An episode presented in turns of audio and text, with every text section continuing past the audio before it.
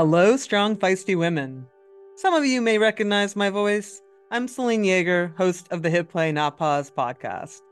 Throughout my career as a professional health and fitness writer and now a podcaster, I hear countless questions from women who are trying to understand how their ever changing hormones impact their sports performance.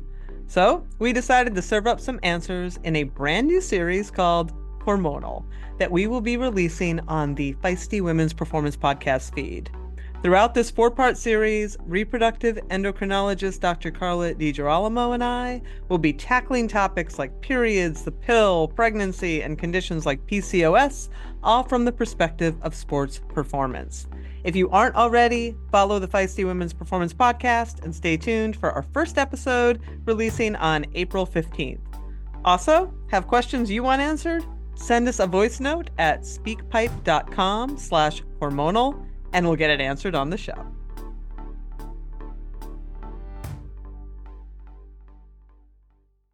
You are listening to the Girls Gone Gravel podcast, a show for women who are chasing their everyday and epic adventures.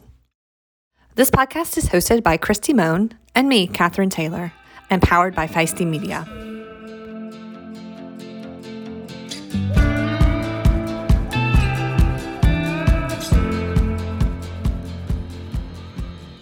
Hey, everybody. Catherine here. I'm actually sitting in my car at a stoplight, which is the first time I've ever done a recording from a stoplight, I think. But I just wanted to pop in here to let you know that this week you get a special treat. We are broadcasting an episode from the All Bodies on Bikes podcast, which is a podcast, obviously, with Marley Blonsky and then Maggie Lowe. If you haven't met Maggie, she's hilarious. And they did an interview with Ellen Noble, who I've really wanted to chat with for a while. And I listened to that interview and I was like, well, we don't even need to interview Ellen. They cover so much amazing stuff. So it is, as you can imagine, a crazy time for Kristi. Uh, Unbound is coming up. I just got back from the Gravel Festival a week ago, and I've been moving uh, to a new apartment. And that whole time, so we've both been a little crazy. We had a little snafu on Zoom, so we decided to go ahead and give you all this great interview this week. So, but if you're missing Kristi and I, don't forget if you haven't seen it, we are doing a podcast collaboration with uh, Rodeo uh, Amanda Nauman's going to be there and Sophia Gibson from the Gravel family at Unbound. It is going to be, if you are at Unbound, I want you to come see us because it is going to be on the main stage in the All Things Gravel Expo. We are basically kicking off the expo. So come by, listen to the live podcast, and then walk around the expo before it gets super crowded and busy. Even go get your packet. And then you're all done and you can just have fun. So there's a lot going on that afternoon, uh, uh, a lot of really fun things. So you can drop by that and um, listen to that podcast before you get on with your day. If you are not coming to Unbound, you can watch it live via YouTube. So I'll send out the link in an email. I'll put it in the Facebook group. So you'll be able to watch that podcast live. We're just going to break down the women's field. It's an exciting year. I think um, we're going to see some of the best racing we've ever seen come out of Unbound this year on the women's side, and they're going to have their own start. So I'm excited to see how that plays out. And then, of course, we'll drop that into the podcast feed, uh, hopefully on Friday. So our wonderful podcast editor, Lindsay Glassford, uh, is going to be helping us get that into the podcast feed. And then you'll get another treat from Unbound with a live uh, interview from our little roving interviews on the spot while we're there. So there's a lot going on with the holiday weekend and with Unbound coming up, and I can't wait to connect with so many of you in Emporia. Please come find us, um, say hello, and um, yeah, we'll look forward to seeing you. So until we see you in Emporia or back on the next podcast, just uh, enjoy this interview that Marley Blonsky and Maggie Lowe do with Ellen Noble. To live your healthiest life possible, you need to understand what's going on inside. Inside Tracker takes a personalized approach to health and longevity from the most trusted and relevant source, your body. Inside Tracker was created by experts in aging, genetics, and biometric data from Harvard, Tufts, and MIT. It provides personalized health analysis and clear recommendations, plus an action plan on how to live a longer, healthier life. Inside Tracker can also calculate your biological age, which is the rate you're aging compared to your chronological age, as well as ways to lower your biological age. The thing we love most about Inside Tracker is that they give you recommendations on things you can control to optimize your health, like food, supplements, workouts, and other lifestyle choices. And did you know that you can use your HSA, HRA, and FSA to buy any Inside Tracker plan? Which means you can purchase Inside Tracker using your tax free dollars. Oh, and it gets better. For a limited time, you get 20% off the entire Inside Tracker store when you sign up. So, if you're ready to get a crystal clear picture of what's going on inside your body, along with the science backed recommendations to optimize what's not working, visit insidetracker.com slash feisty. That's insidetracker.com slash feisty.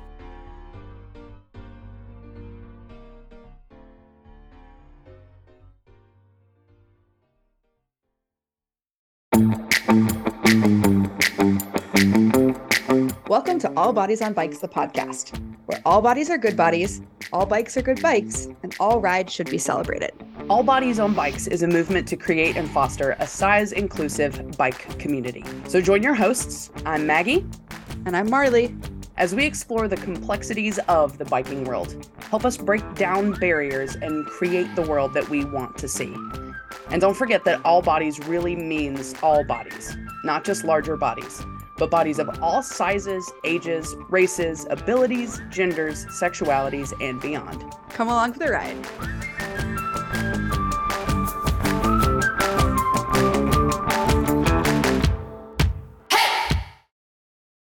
Good morning, Maggie. Hi, Marley. How's it going? I am really good. I'm excited. You all are coming to town this week for the All Bodies on Bikes chapter leader mm, retreat. Yeah, we are. When do you start your drive?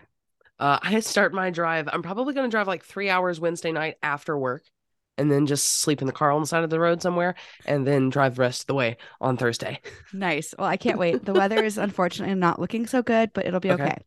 Um, well, we have a very, very, for me, very exciting podcast guest. Um, It's for all of us. Yes. We're all excited. This person was like literally i don't know if you know this ellen but you were like my cycling hero for many many years when i first started getting into cycling. Um, so it's such an honor to have you on the podcast today. Uh, we have the one and only ellen noble. Welcome. Thank you for having me. I am so excited to be here. super super excited. Um, so uh, let's go ahead and read her bio. Maggie do you want to read it or you want me to? I'll be happy to.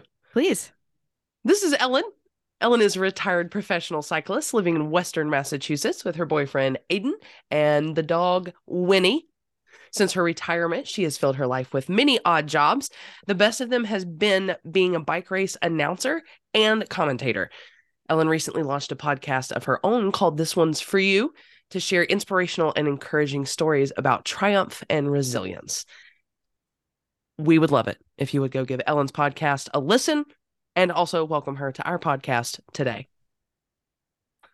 thank you so much for being here ellen Thanks for having me. Like I said, I'm very excited. And uh, yeah, it's always interesting to hear the bio that you wrote for yourself be read back to you. Nothing gives you better feedback than um, than that. yeah and it's funny because you read that and you kind of omit that you have won a number of national cyclocross championships. Um, you were a professional mountain bike racer professional cyclocross racer maybe road i don't know.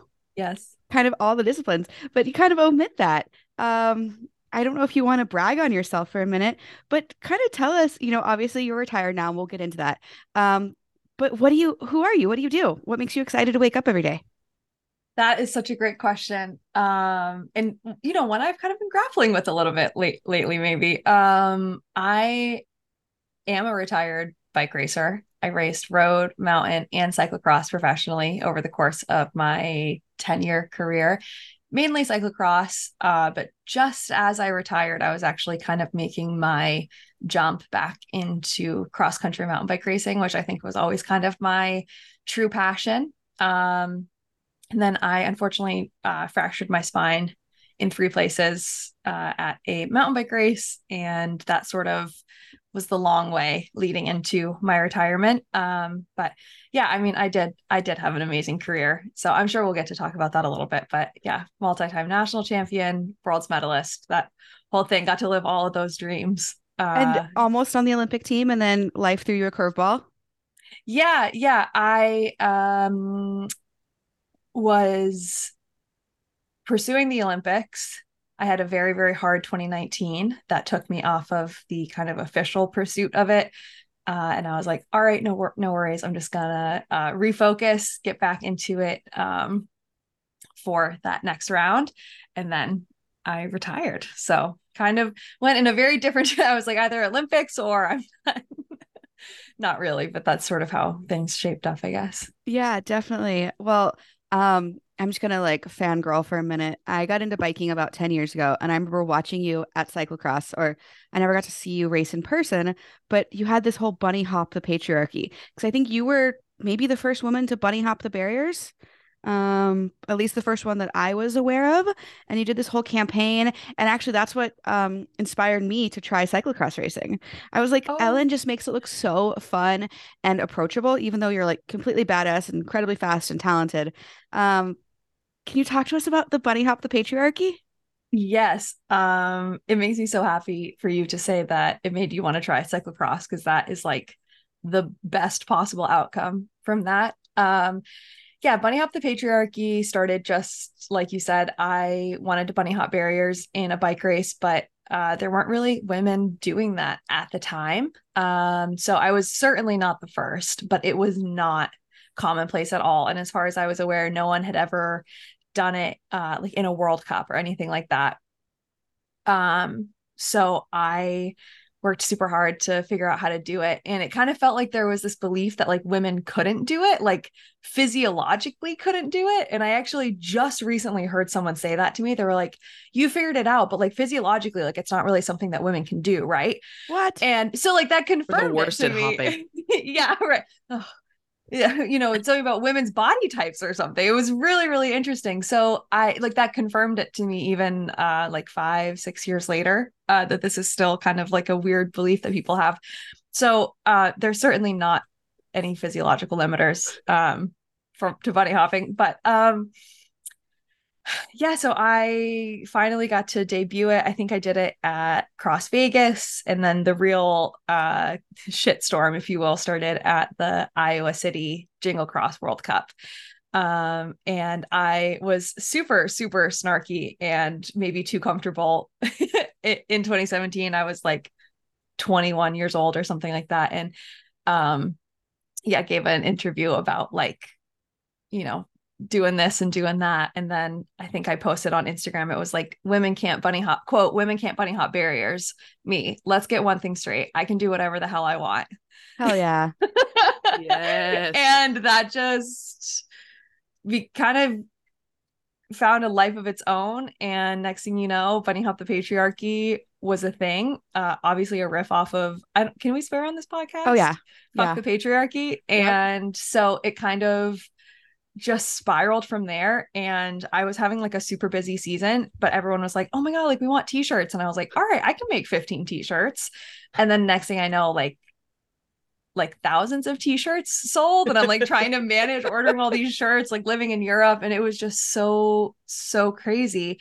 And obviously like meant so much to me that so many people like connected with this situation and um with that message. And then like undoubtedly the coolest part of it was that it wasn't just about bunny hopping. It was i mean okay it was never just about bunny hopping but it wasn't just about like learning how to bunny hop. There were so many women and men and like all riders that were learning to do these skills that had previously scared them. Mhm. and it was so inspiring to see people posting these videos of like today i like rode up a curb hashtag bunny up the patriarchy. Today i bunny hopped barriers in a race hashtag bunny up the patriarchy. And so it was like it was so cool to see what this thing that i didn't mean to create and i'm not like oh my god creative genius accident whatever. I mean like i put it kind of as like an afterthought in a post and people were like oh no i connect with that and i now feel really inspired to go out and like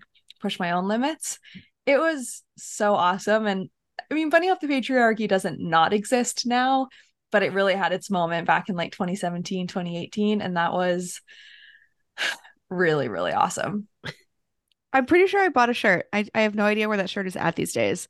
but I wish I still had it because honestly, it really was like I have goosebumps hearing you talk about it uh, because it really was like so inspirational in my life. And uh, watching you do this, I was like, okay, yeah, Ellen is like, okay, please don't take this the wrong way, but you're like normal looking. I feel like a lot of bike you. racers are like, you know, kind of intimidating looking or like have like these amazing, and again, don't take this the wrong way, but like No. kind of unreal physiques.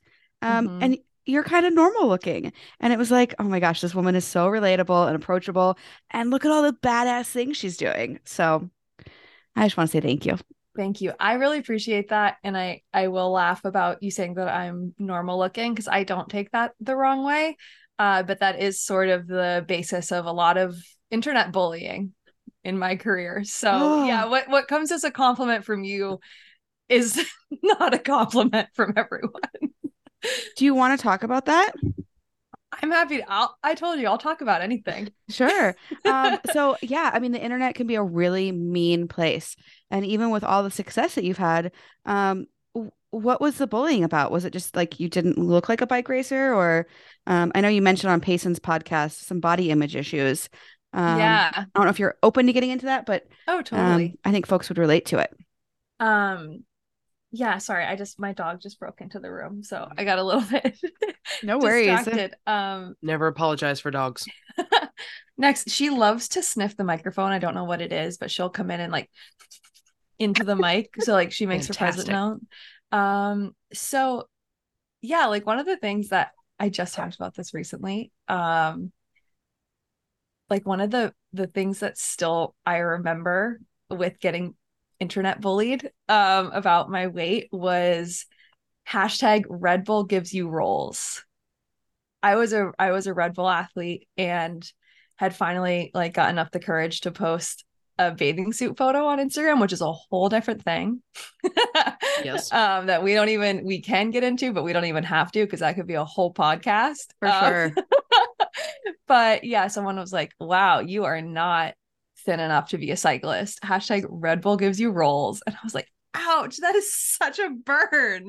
Like it was clever, it was relevant, it was mean, it hit all of the necessary boxes. Yeah. Um, Ugh. and I was talking to my friend about it, who's also had a lot of like body image uh struggles, and she's like, that would have ruined me. yeah.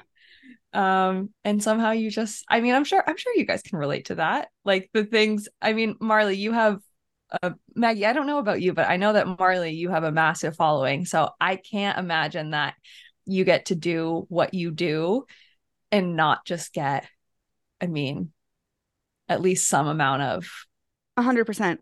Um, I used to talk about, you know, I lived in like the the nicest corner of the internet. And that was when I had like, you know, five, 10,000 followers. And now that I'm like, I don't know, 27, 28,000, people just come out of the woodwork and say the nastiest things. yes You try not to let it get to you because that's like one person out of, you know, 10,000. And I think it comes from their deep insecurities of like, Oh, they see us doing living our lives unapologetically and doing the things we want to do regardless of the size of our bodies or you know what's going on with our bodies and i think it just comes from deep-seated insecurity um Oh, 3000%. The thing that I think about is like, I like body image problems and restricted eating and all of the things that come with that is so like pervasive in our society. And I think like when I think of like everything that you stand for at All Bodies on Bikes and like everything that you're promoting, it's like, okay, wait.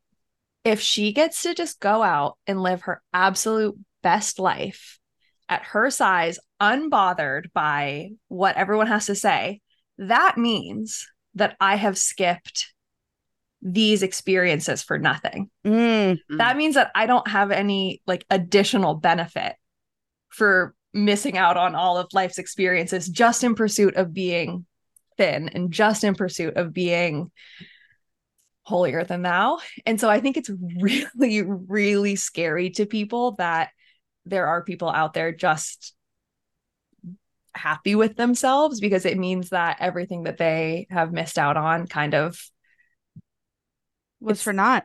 It was for not. Yeah. Uh, so I think that's Self-inflicted. terrifying for people. They're like, no, I need you to be unhappy because I'm unhappy and your existence is really freaking me out. Mhm. Did Ellen just solve world peace on our podcast? Because that's what that felt like right there. Well, I would love to kind of get into um, your transition from bike racer to um, now you do announcing, but I know that wasn't necessarily, um, I don't know how to phrase this, like a choice on your part. Life Mm. kind of dealt you a deck of cards that was like, hey, your body's not going to let you be a professional bike racer anymore. Um, so if you're open to it, I would love to talk about that. And I know you've got Hashimoto's and um, yeah, let's chat. Yeah. Uh yeah, I think saying that it wasn't my choice is an interesting way to put it and I don't disagree.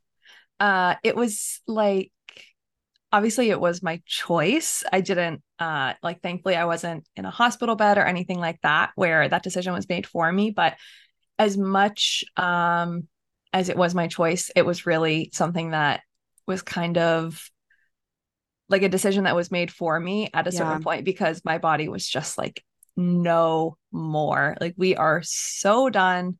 Please, please, for the love of God, stop beating this dead horse. Mm. um, and it was like, have you ever made a decision that like the moment you commit to it, you feel better? Yes. um the moment that you're like wait i don't have to go on this trip that i'm stressed about and like that instant relief just like the weight off your shoulders and you're like oh it is sunny outside. Okay i can enjoy things again. Yes this is exactly what happened to me the day i and i guess like this is maybe um zooming in a little bit too much and then i can zoom back out if you want but uh the day that i had the conversation with my coach i had told him that i had uh really solved my all my problems. I was going to finish out the season uh and then i was going to transition to enduro racing because i Mm. wasn't like i couldn't mentally commit to retiring. I was very very very afraid of what that would look like. So i was like here's my big solution. I'm going to finish out the year. It was september and i was like soft pedaling through the local races i was doing. So i don't know what season i thought i was finishing out. But um i was like this is my solution. I'm going to do this and i'm going to transition. And he's like you can be done. And I was like, yeah, I know, dude. I am going to be done after this season. And he was like, no, I mean, right now, you can walk out of this room and be done. wow And he said that. And it was like, I was like a balloon that he popped and I just like deflated, but in a good way, in like mm-hmm. a completely relaxed, like unplugged the air mattress and it just like, it, it just Yeah. rests. yeah did you have any fear at that point of like you know your whole identity is based on being this bike racer and did you have fear of like what am i going to do with my life who am i Oh God, yes. i Marley, I still have that fear. it's been exactly two years since I broke my back, which was like sort of the long descent into my retirement. And I still have that fear. I'm like, who the hell am I?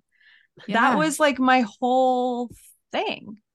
And, but yeah, at that time I had all the fear. I was so scared. And I think here's the funny thing if I knew then what was going to happen in terms of no, because you're smiling. You think you know where where I'm going to go. no i have no idea i'm just enjoying this conversation if I knew what was going to happen, I probably would not have retired okay short term because it got a lot worse before it got better. Mm. I lost all of my sponsors. I which I didn't think was going to happen.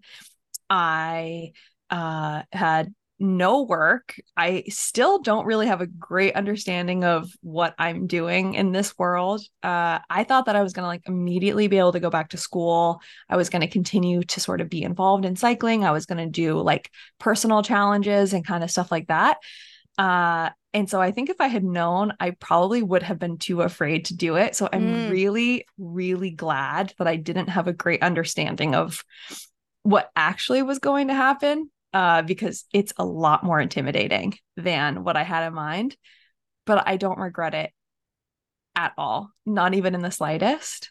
Um, it's just a lot harder than I thought it was going to be, which I wasn't underestimating it. Like I knew it was going to be tough, and I've still been surprised at. what this process has entailed for me. Yeah, I'm I'm hung up on the fact that you lost all your sponsors. Um, that just makes me so angry because I mean, obviously your contracts were probably based on race results and bonuses and all that stuff. Um, but in my relationship with my sponsors, it's I mean, it's, it's been a challenge, but to convince them that there's more to cycling than racing and go fast, and um, there's a whole world of people who just enjoy riding bikes for the sake of riding bikes.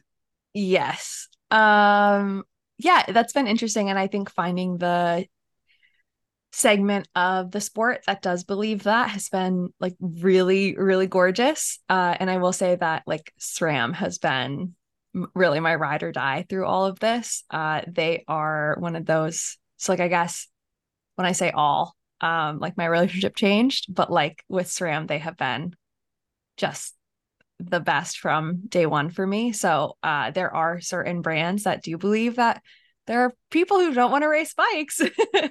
but yeah, a lot of brands really just value racing above all else. So it's uh that was interesting, but it's also it's like when you lose people in your life that like weren't a great fit to begin with. It's like if uh like I lost and not in a bad way. I, I don't mean this in a bad way at all, but like I lost friends mm. when I stopped racing because it's like what do you what do you do? What do you talk about? Like yeah.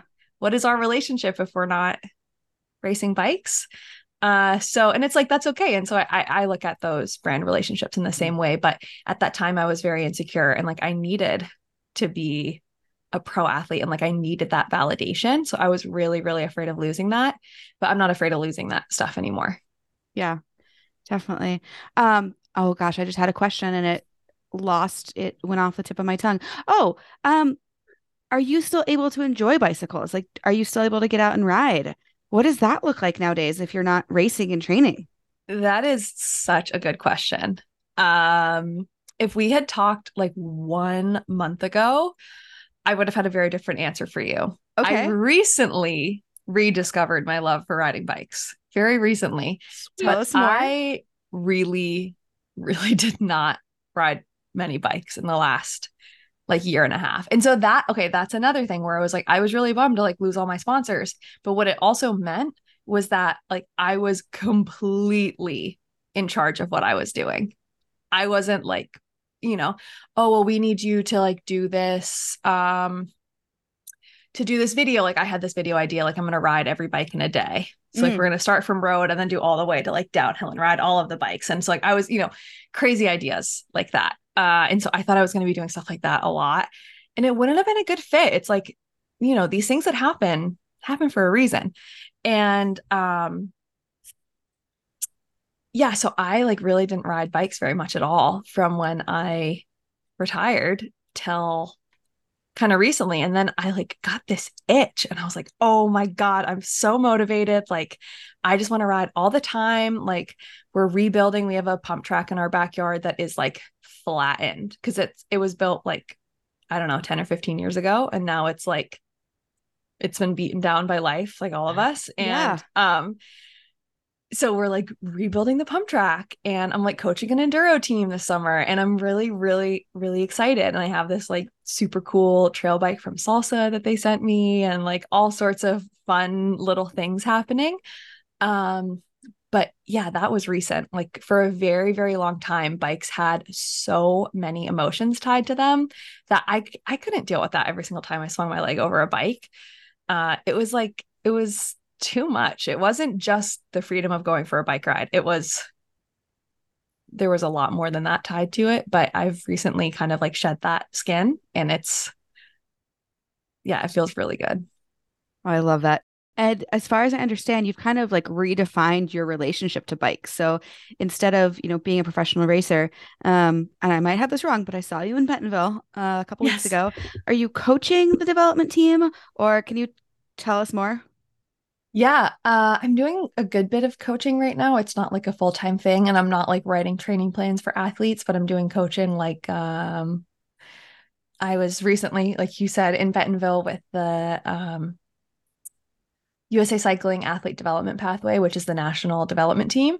Uh, and so I was one of four coaches on that program with 16 athletes. And that was super awesome. I'm doing the same thing, like I said, for an enduro team locally at our local downhill park. Uh, I have some like skills coaching opportunities that I'm super into. So I have had a chance to sort of redefine how I uh, am involved in the sport, um, which is interesting. I keep getting involved in like race coaching, but like I I love racing and I love supporting it, but it's also like not the only interest that I have in bikes anymore. So it's kind Mhm. of I'm really grateful for the opportunities, but it's funny that I'm like, yeah, I don't I don't know. I mean, racing's great, but I also like riding bikes, but I just keep I guess there's not a lot of coaching opportunities for bike riding as much.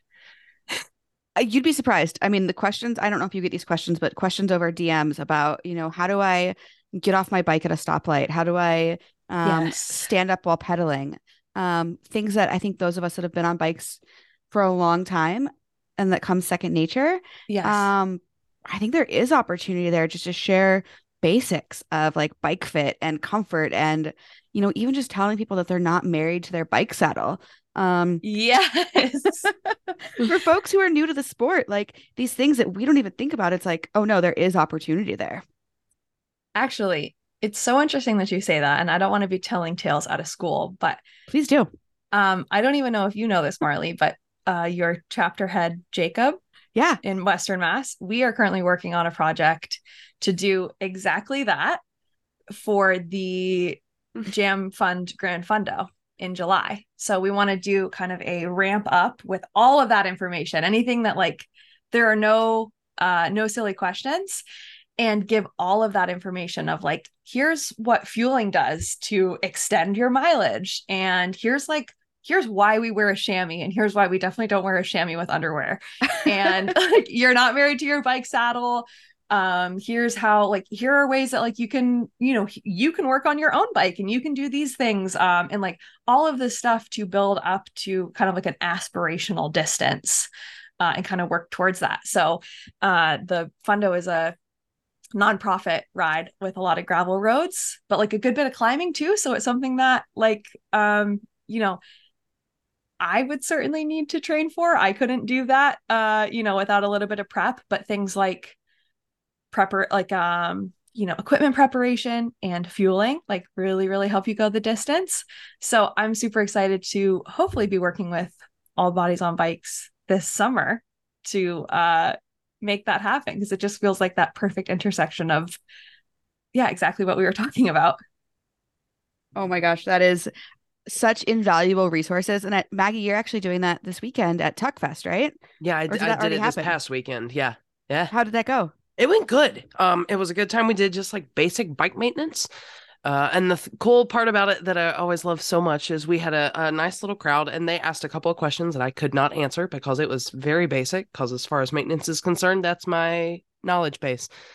Um, but there were people in the group that could answer the questions. That's so awesome. That was it was a really good time. It was really cool. Um, and met some people that are like new to the area and they did have the questions that they don't usually think that they can ask. And Yeah. it was so cool to A be able to answer them and B have everybody just be like, Why would you know that? If you haven't ridden before, why would you know that? It's not a weird question. Here's your answer. Have a great day. Yes. Yeah. Just breaking down those barriers. Well, that makes me really excited. Yeah, um, awesome. Jacob is a phenomenal person. And I think, you know, any connections that we can make, you've got such a wealth of knowledge and experience. So thank you for connecting with them. That's super, super exciting. Yeah, I'm so excited. When I saw that there was a chapter in Western Mass, I was like, are you serious? This is so perfect. So I'm really excited. Yeah, I think we have a couple things in the works uh, for this summer. But for me, my big focus is on the Jam Fund Grand Fundo because I'm part of that production team. So having Awesome. more non non racers necessarily, uh, just bike riders at the Fundo is like so Is it, I'm super is it excited called the Fundo because it's supposed to be fun instead of a Fondo? Yeah.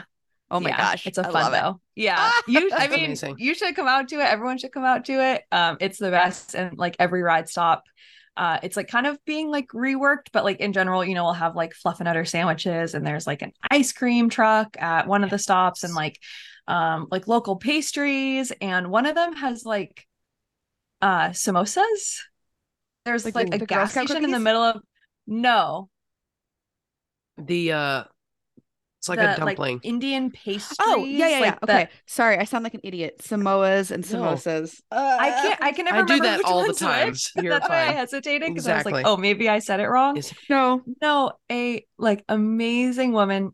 We call her Mama Sangar. Owns a grocery Amazing. store or no, a gas station in the middle of absolutely nowhere with like the most amazing samosas you'll ever see. And so she loves the fundo. And so she had like fresh samosas all last year for all of our riders. And it's just crazy. It's like it's a bike ride, but with like a lot of really good food and Ooh. beautiful views and swimming spots and all of that. So it's it's like the best ride. And that's up He's in not biased. It's Massachusetts. just the Not biased. Yeah, it's in Western Mass. Okay. Um, we will definitely include a link to that in the bio for folks to Oh, check that out. would be awesome. Thank you. Yeah. Yeah. and it raises money for the Jam Fund. So it's What a is the Jam. Fund? Yeah. Uh, a development cycling team. Okay. But it doesn't exclusively focus on uh like young kids. Like most programs are like 18 and under. It's kind of like it's evolving. Uh, so I think if you looked at their website, it would do a much better job of explaining what the Jam Fund is. But I was part of the Jam Fund for uh, multiple years, and they were integral into my in my development as a pro athlete. But now I think that they've they're still working on developing de- developing pros, but it's like so much more community focused now, uh, a little bit less like pro bike racer focused, and more of getting kids on bikes in the community and um, kind of having their hand in many pots. So cool. Oh my Yeah. gosh. And this might be a dumb question, although no dumb questions. No, no dumb Um, questions. so Maggie and I don't come from the world of bike racing, if that wasn't obvious. Uh, I, you know, I love to watch like the Tour de France Femmes um, coming up again, super exciting, and obviously watch cyclocross. But what is a development team? What does that mean? How do you get involved with it? No, that's not a dumb question at all. Even if there were dumb questions, that wouldn't be one of them. Well, thank you, Ellen. um, a development team is a uh, a team that is focusing. I don't want to say focusing on development. that focuses Thank on you. kind of like the necessary skills and tools and experiences that give riders uh, what they need to reach a higher level of racing. I think generally with the objective of racing at the professional or elite ranks. So, development teams should be led with no dumb questions, where like everything is a learning opportunity. That doesn't necessarily happen, but that's how I would run mine, where it's like, we're going to talk about. We're going to talk about the why behind things. Um, like we were just talking at uh, my most at the camp that we were talking about Marley and Bentonville. Uh, we were talking about the SMART acronym. Yeah. Do you know it? Um, like for goal setting, Yeah, it's like specific, measurable, measurable, actionable. actionable. Yeah, I think it's I don't know. RT. Now I'm forgetting it, but it was Something like in time. I don't know Yes, what the time R is. based. Yes. Yep. Um, don't know what the R is either. I don't know. So we could look it up. But um, we were just talking about. I like the idea of things being like specific and measurable and like uh, really uh, deliberate. Like we do things for a reason. We're not Yeah. just doing things because we say that we're doing things. So I remember asking my coach Allen Lim uh, at the time. I was like, everyone says that you can't be a pro racer if you ride if you don't ride before 10 a.m Mm, why is that? Is there like a biological mechanism that happens before 10 a.m.? And he was like, no, there's nothing like there are some ideas where it's like you probably like wake up with more energy. You want it to like you want to put the things that uh you want like most quality to happen earlier in the day, stuff like that. But um, you know, there's nothing like, oh, you know, like your testosterone is the highest at 10 a.m. or something like that. Like there's no, there's nothing like that we're aware of. It was just sort of this like old school cycling mentality that like you can't be a serious pro if you're not training before 10. yeah. And so like the you same know, we- mentality that like your socks have to be a certain height. yeah. Yeah. And like the Absolutely. white socks and white shoes, which I totally ascribe to, but like that's I'm not a perfect person. Um We're all allowed to have our There goes my flaws. It's worldview. okay. yeah, we're we're all allowed to have our flaws and my need for white socks and white shoes is one of them. Um but yeah, like we talked about that with the development team. So all of that to say, development programs, um, I really think focus on like the why and how, and here are the tools that you need to go from being a bike rider to learn all of the things that you need to be a bike racer. And obviously, some development teams have completely different focuses than others. And I think one thing with the Jam Fund that I really admire um, is that the program director, who I, I live with, uh, he- him and his wife have been very, very generous in hosting my boyfriend and I. Um, but like the thing that he had told a couple members on the team when we were on the team together is he's like, I hope that I can help you become a great bike racer. But if I can also help you discover that you are happier doing something else, Mm, I have done my job. Mhm. Like there is not there is not only one way to achieve success on this program. And like myself and Stephen Hyde and Anthony Clark and Jeremy Durrin, uh, Christina Birch, Rebecca Fahringer all came from the Jam Fund. Oh wow. So like we're like the we're like the alums that, you know, kind of like made a pro career out of it. I mean, Christina Birch is like hopefully going to space. So like, you know, we have a pretty cool list of jam grads. and Stephen Hyde just won the US cyclocross championship this year, is that right? Oh no, that's Curtis White, who's Curtis also White. coached Oh, by geez. Al. No, Oh, that's okay. sorry, He's also Stephen. coached by Al, but Okay. he um isn't on the Jam Fund. um Why but do I know the name Stephen Hyde? because he was cyclocross national champion and now Okay. he coaches the national the cyclocross national team. Um so yeah, I mean, we have like a pretty star-studded roster, but also of all the riders that came through the program and then went on to do cool things that aren't in bike racing and that like learned a lot of cool stuff and like met cool people and learned how to be hopefully like better people. I think we all like took a lot away from the program in terms of like community involvement and um you know riding bikes for joy and stuff like that. So I think that a lot can happen on a development team. It's a lot more than just giving riders the tools to be a better bike racer. I think it's important to note that the part of setting smart goals that the three cyclists could not remember was realistic. Realistic. So the people that like to go out it. and ride extreme distances for just because they can couldn't remember that you should set realistic goals. And I think that's I think that's really funny. and Says a I'm lot. disappointed that I forgot realistic because that one is so important. Because how many of us in this Zoom call have been like, I'm going to work out for four hours every day, or I'm going to do, I'm going to read a book a day, Yeah. or I'm going to drink six gallons of water a day. And you're like, on what planet? Yeah. Or, you know, in my my space, I'm gonna go ride 100 miles six months after knee surgery. You know, it's fine. And now I actually have another MRI scheduled on my knee because it is not doing okay. Just so frustrating. But that's Yeah. okay. This isn't about me. Uh, well, we are coming to the end of the interview, although I really want to bring you back on because there's so much more I want to talk about. Um, but I do want to get into um, you talked a little bit on your Instagram. Your Instagram is so refreshing. It's you know, um, authentic and real, and you share your highs and your lows. Um, and you actually talked about this on Payson's podcast, uh, but you recently started on SSRIs. Oh, yeah. Um, me too. Antidepressants Yay! for the win. Oh, yeah. And you were so vulnerable on your Instagram about that, Marley. Yeah, I think we have to be. I mean, to me, I look at it as just like mental illness is, I mean, it's like a persistent cold. You know, it's it's chemical imbalances and um it's not a personal failing. Um, but I wanted to ask how that's going. You know, are you feeling good these days? And yeah, how's that going?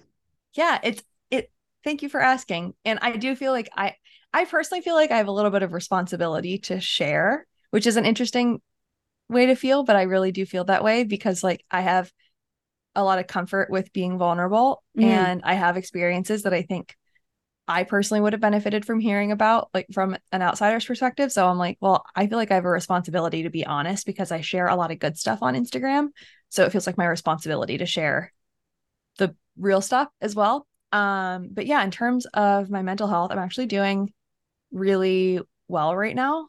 Um, Congratulations. Thank you. It's not to say I don't have my moments still. Definitely not saying that. Wait, because you're human. Because I am human and I also have mental illness. But I um like a year plus ago, like January 2022. Oh my God. January 2022, I started on a new um a, a new medication, an SNRI, that really helped me. But I also think that it came with more side effects than the one that I was on before, which is like a very real thing. Um, so I was like kind of dealing with like, okay, mentally, I feel really good, but I'm also very, very tired. And I think that I'm gaining a lot of weight on this medication. Like it's just doing a lot to me. Um, but then I, you know, was kind of like trying to figure out what I wanted to do about it. And I was so scared to like change up my dosage or anything like that. But I was like, I guess the way that I was looking at it was I know what is working so far. So I feel Mm. less afraid to change. Like, worst case scenario, if I do change my dosage or anything like that, I know that this amount of this medication works for me and I can always go back and it's not going anywhere. Um, so I actually decided to start to wean off of my medication just to see how that went for me. Um, I think part of what I really needed with my with my personal experience with SSRIs or SNRIs, um, just antidepressants, is that I learned the things that also really helped my mental health that I did not have the capacity to do when I was depressed and anxious and extremely obsessive compulsive. Yeah. So it like gave me the freedom to learn and implement coping mechanisms. Are you willing to share some of those? Yeah. Oh yeah. So right now I am um focusing a lot on this is key. I'm focusing a lot on the foods that I am eating, not the foods that I'm not eating, but I'm eating Mm. I'm trying to eat like really really nutrient dense foods and Mm. focus on like the kind of superfood stuff. So I'm trying to integrate like a bunch of weird stuff that I don't usually put into my meals. Like the other day we had a salad, but it had flax seeds and sumac on it. Just for fun Interesting. very interesting, but it tasted really good. And I was like, okay, I'm proud of myself because I'm like trying to eat more fish and eat like way more fat and um, you know, that kind of thing. So I'm like focusing on like body and brain healthy foods, right? And exercising daily turns out has been really good for me. um Are you still doing your like what is it, a mile walk a day? Yeah, I am. It's a- it looks a little different than it did when I first started because I am biking so much now that that's kind of changing a little bit.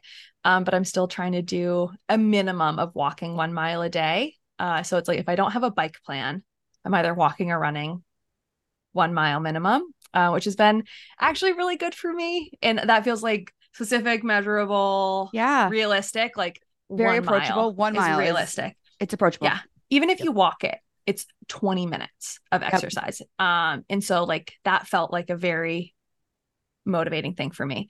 Um and then obviously like yoga and meditation. Um my big thing with yoga is that i refuse to do anything that isn't yin. Mm. um so like don't get me to try to do hot yoga. Don't ask me to do like vin vin flow. Yeah. like I don't want to I don't want to work hard right now. I want to relax. So when I do yoga, I will only do yin because it's very very relaxing. Um but I also like I've been doing some journaling and I hesitate to say all this stuff because as someone who is like going through what I go through but also very neurodivergent, a lot of this stuff is like pretty triggering for people. So it's like, oh yeah, meditate and journal. And have you tried cleaning as you go just to really like rub salt in the wound. Um, but I found like tactics to get myself to do this stuff when I can, and then sometimes I don't, and sometimes I do. Uh, and when I do, I usually feel better, and when I don't, I notice it, and then I'm like, oh, I should, I should re-implement those coping mechanisms. So, all that to say, right now I'm on like a half dose of my SSRIs. I might continue to wean off of them, see how I feel, and if it's horrible, I will re-implement them um but i'm hoping to maybe do a maybe find other methods of treatment if you know what i mean Sure. Yeah. Um, and I I don't know, I relate to that so much. Like it almost makes me mad how good I feel after I do a quick yoga session or after I go for a walk. And it's like, damn it, Marley, you know that this works. Like just do it. Uh Yes. it's so frustrating to me because I'm like, God damn it, this feels really good. You always feel great every time you do it. You're like, Every I'm gonna do this every day. And then you don't. Yep. And then it's like, oh, why do I feel bad? So For me, it's all about just having compassion for myself and like yes. saying, okay, today's a new day. We're gonna get out of bed. We're gonna brush our teeth. We're gonna take a shower. Um, just some of those really basic things. Yes. Yeah, the compassion for yourself is so massive. And I also think the times that I have tied the things I want to do with the things I will absolutely do, um, I've achieved success. So like I'm not Mm. gonna wake up and forget to make myself a warm drink like tea or coffee or anything like that. But I will wake up and forget to journal. So when I've tied I get to drink my warm drink while I journal, that's when I achieve success Mhm. when you have these crazy protocols that are not realistic uh or specific or yeah mostly realistic um you're like i'm gonna wake up at five when you always wake up at eight you're like i'm gonna wake up at five and i'm gonna journal for three hours while i meditate in an ice bath. You're like have you ever done any of those things successfully? Probably not. Um but if you're like yeah i am definitely not going to skip out on my warm drink today so i'm going to journal for 10 minutes Yeah. while i do that you're like all right there we go. I i i deserve that goodness in my life. I deserve to feel the mental clarity of having journaled I want you to be my life coach. oh god It's just like it's so I don't want to say simple, but simple and realistic and approachable. And it's not like do all these millions of things. Um, well, Ellen, we could talk to you all day long. This has All been day. so fabulous. But we have two questions that we finish up with every guest. I love these And I'm gonna let Maggie take those on. All right, Ellen, you're getting back into biking. Yep. What is your ideal day on a bike look like right now? Ooh, oh my God. Okay. Um like a really, really comfortable gradual climbing trail and then like an improbably long descent with like actual loam. Okay. Um and like tech like technical, but like some a little bit of air, like kind of natural technical and drops. Um and then like I don't have any food allergies in this scenario, so I get to eat like a big sandwich. Yes. Mm, Like a really, really big, like actual good piece of bread, like maybe like a baguette with like Okay. a ton of cheese and like two different types of meat and like balsamic and lettuce. Or maybe a really good wood fired pizza if I don't have food allergies in this scenario. I mean, let's And do both. Let's do both. Why not Let's both? Wrap could, the sandwich in the a pizza. sandwich comes with you. No, like the sandwich Yes. comes with you. It Oh, fuels okay. the ride. And Yes. then when you finish, it's like Bentonville temperatures where it's like really warm, but it's like not oppressively hot. Yeah. And then you get to like roll into like the pizza bar and then have pizza. Yes. Um, but yeah, it's like naturally technical Okay. and a lot of like good traction and dirt. that sounds like that. amazing. It does. Minus the does. technical part. That stuff scares me. Not gonna lie. I should be I should be your skills coach. I want to be the skills coach to the stars. You Let's make it happen. folks. Okay, There we go. will- Content. I'll be Let's your first skills coach. I'll be you'll be my first client. Yes. Okay, Done. cool. It's done. Canada, we're calling you up. You you Yes, heard it. done. You heard it here first. You heard it here first. Oh my gosh. All right. And then our second question is what is something that you wish more people asked you about or that you got to talk about a little more? Oh my god. Oh, everything. I mean, not everything. um, I love talking about mental health. I love talking about physical health. I love talking about food and um I I love talking shit about diet culture. Um, and I love talking about all of that stuff, but I also wish dogs, but I also also wish because no one ever asks me about building miniature models and I love building them. What? That's Wait. fantastic. Like airplanes and cars, or what kind Houses. of miniatures? Just Oh, houses. Just Okay. houses. Okay. Yeah. I'm obsessed with houses and I love drawing them and building them and doing very small things. So I wish more people asked me about that. And why would they? They don't know. Yeah, But I wish now people they knew. will. I was gonna say, like, I'm, I want pictures. Like, I want to see. Okay. I want to see. I have the one I'm working on right now that okay. I can send you a perfect. picture of. Yes, please, please. Maybe we'll put that on our Instagram as like a teaser for this episode. Exactly. Um, well, Ellen, this has been absolutely phenomenal. Um, if you enjoyed this, you actually have your own podcast where folks can hear you talk about all the things.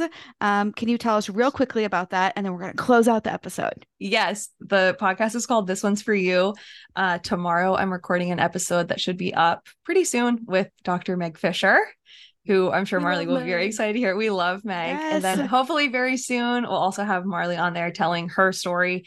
Uh, and basically the idea i- of this one's for you is that it's like I said, stories of resilience and vulnerability, Mm. but uh or told through the lens of vulnerability. But I really love the idea of um, you know, kind of fill in the blank. If you're going through this alone, this one's for you. Mm, So Um, regardless of what what you are going through, I hope that there will be a story that you can really connect with, and that one's for you. Well, we will have I a link it. to that in the show notes.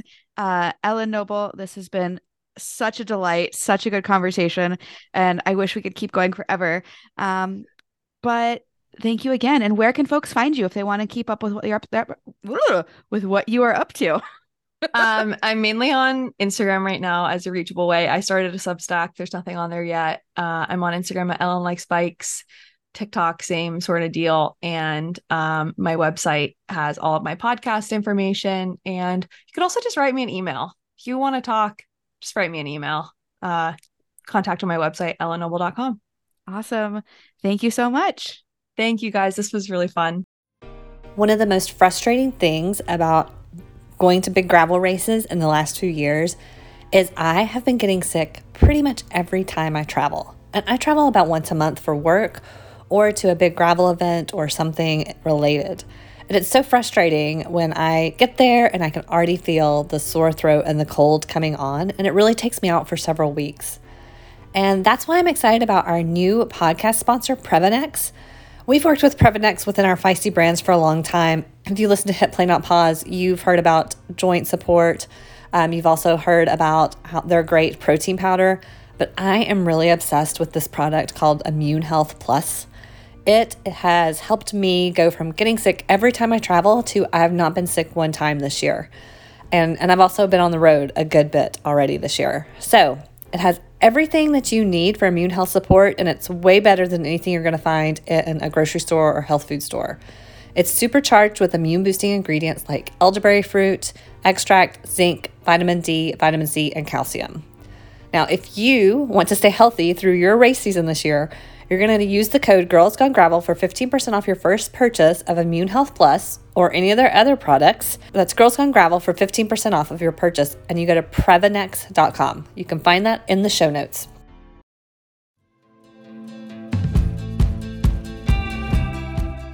You have been listening to the Girls Gone Gravel podcast. This podcast is edited and produced by the team at Live Feisty Media. If you've enjoyed the show, please leave us a rating. It really helps other women find the podcast. And be sure to follow us at Girls Gone Gravel on Instagram or Facebook.